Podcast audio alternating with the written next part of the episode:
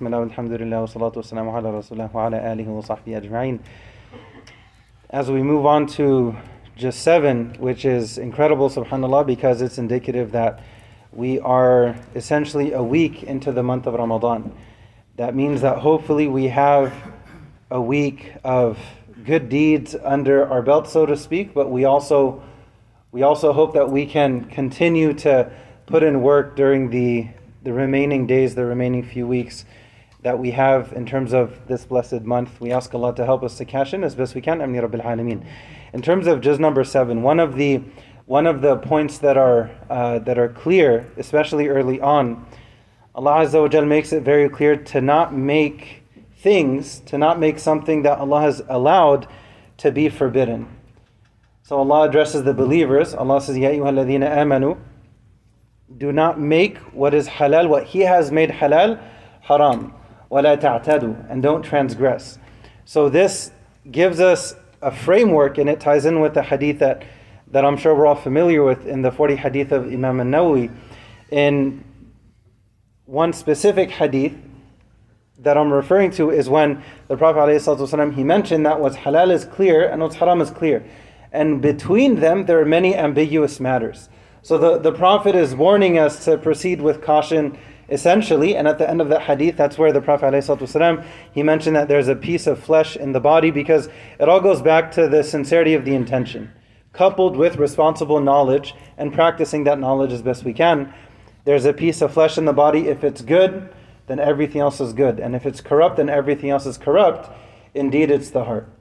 So for this part of the juz where Allah emphasizes this, where Allah mentions this, it should cause us to take a step back and to have an open mind in a healthy sense, in a proper sense, in an orthodox sense, to continuously learn. So long as we're alive, to keep that door open of learning and learning and learning, especially little by little by little, because slow and steady wins the race, as we know.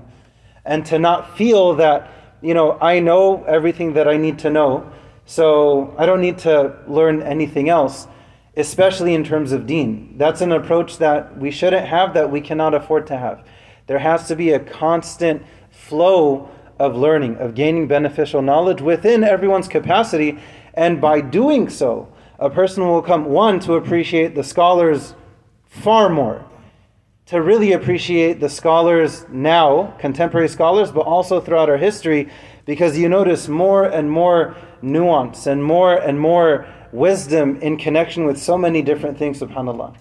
So if someone, I'll give you a brief example before moving on. If somebody, if somebody is way out, if somebody is way out in space and they're looking at Earth, then it, it may look from where they are, in this very hypothetical example, it may look like, okay, you know, Earth is this, it's this globe, it looks like a marble, it's like blue and green, and from their perspective, because of how far away they are, that's true, but then the more you zoom in, the more detail you learn, the more you see, the more you find. And then the more you zoom in, the more you zoom in. And then there's another layer of underground, right? There's another layer of in the depths of the oceans and so on and so forth. That's, that's what it's like when a person, when they learn more about anything, especially in connection with deen. If someone really hasn't put in any time or any effort or any sacrifice, and they're way out here, then for them it's like, okay, it's you know, this deen stuff is easy. Right? All, all of it is all of it is common sense. But then the more someone zooms in, they put in the time, the effort, the sacrifice, then they start to notice and they start to learn more and more. And then they start to realize that how I used to think back then, I was so wrong. There's so much more than what I thought was this tiny marble that was blue and green. SubhanAllah, there's so much more. Right? So when, when we come across these types of ayat in which Allah references halal and haram, it's always worth taking time to learn more about whatever it is, to, to invest more time. A person may think that because they grew up making, for example, we'll do it a certain way or, or with certain understandings and connection to it or praying or what have you, that's good. No one is saying otherwise. Alhamdulillah, may Allah accept from all of us. But it gets more interesting when a person notices someone else may be doing something slightly different. Instead of going and jumping on their necks and harshly correcting them, correcting them, because chances are what they're doing is a different valid opinion, it's just different than what someone may have grown up with. You cannot, you're not preventing them from doing something haram in that case. There are many different valid opinions on many different things, but it's up to us to expand our understanding and to maintain good character throughout that process. Moving on to the next point, at the end of Surah Al Ma'idah, there are two key uh, there are two key parts that I want to zoom in on briefly. The first one is a dialogue between Prophet Isa alayhi salam, Prophet Jesus peace be upon him, and his disciples, and they ask him, "Hal rabbuk? Can your Lord send this this table spread from heaven, from above us?" And his response was, قال اتقوا الله إن كنتم مؤمنين. Fear Allah if you are indeed believers. The, there's incredible wisdom in this dialogue that he had with them. They had this request, and look at how he responded with them. Look at how he conversed with them. How did he speak with them? What, what did he mention? What did he not mention? How did he? Because if you think about it, these are converts. These are converts. So he, they, they had a request. How did he deal with their request? Eventually, he does make that dua, and Allah answers, and Allah does sound the table spread.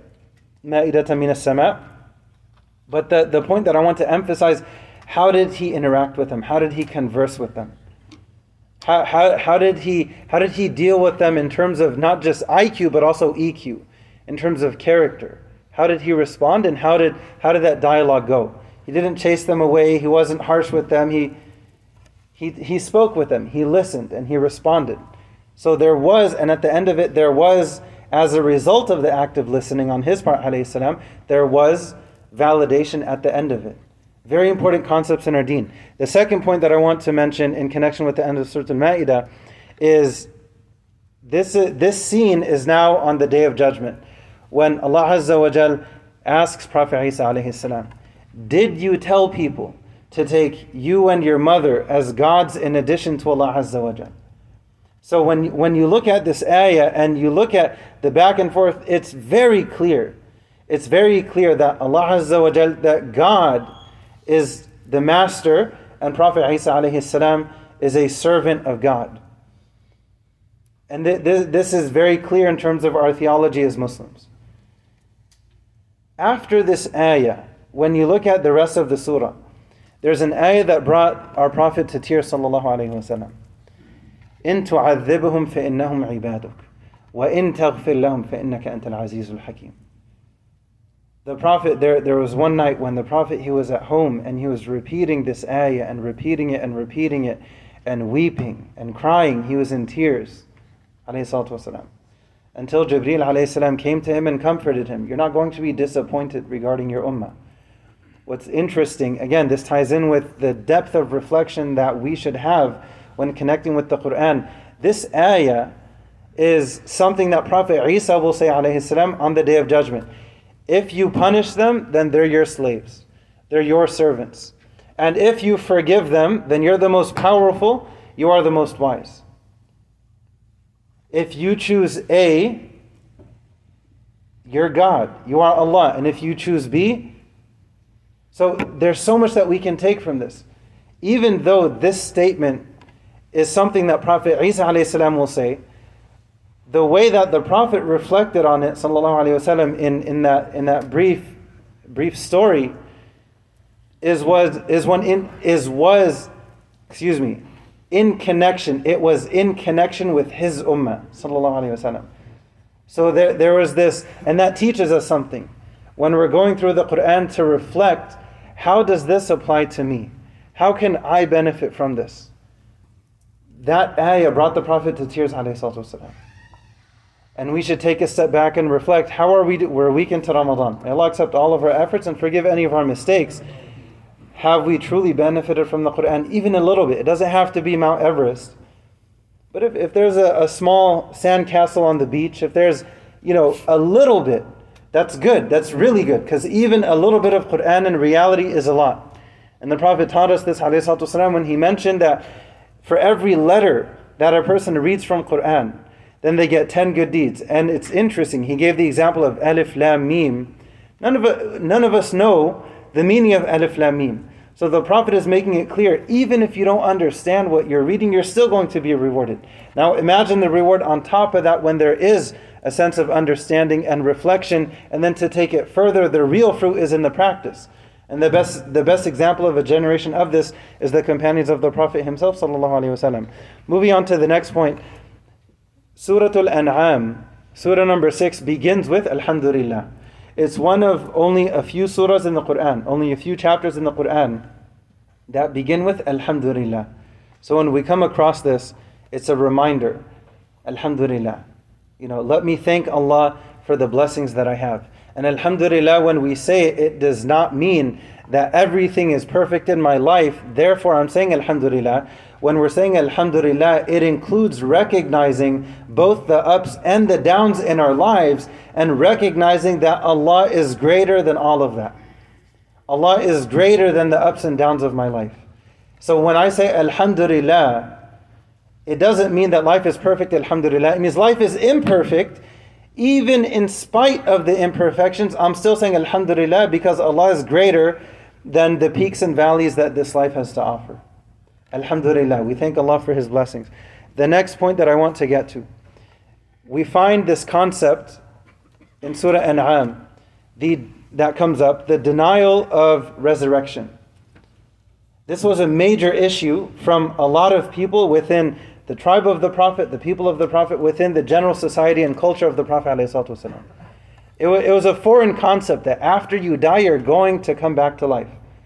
So there was this very stubborn rejection of the day of resurrection. It's nothing new. Just because you see one artist or another, right, saying YOLO this, YOLO that. It's nothing new. These ayat are basically references from them in connection with the concept of YOLO. You only live once. After you die, you turn into dust and bones and you're never going to come back. That, that idea is nothing new. And that idea is exactly what Iblis wants us to buy into because the way, the way that he responded after he slipped and made his mistake he wanted as much dunya as he could get. قال ربي فأنظرني إلى يوم يبعثون قال فإنك من المنظرين He wanted as much as he could get.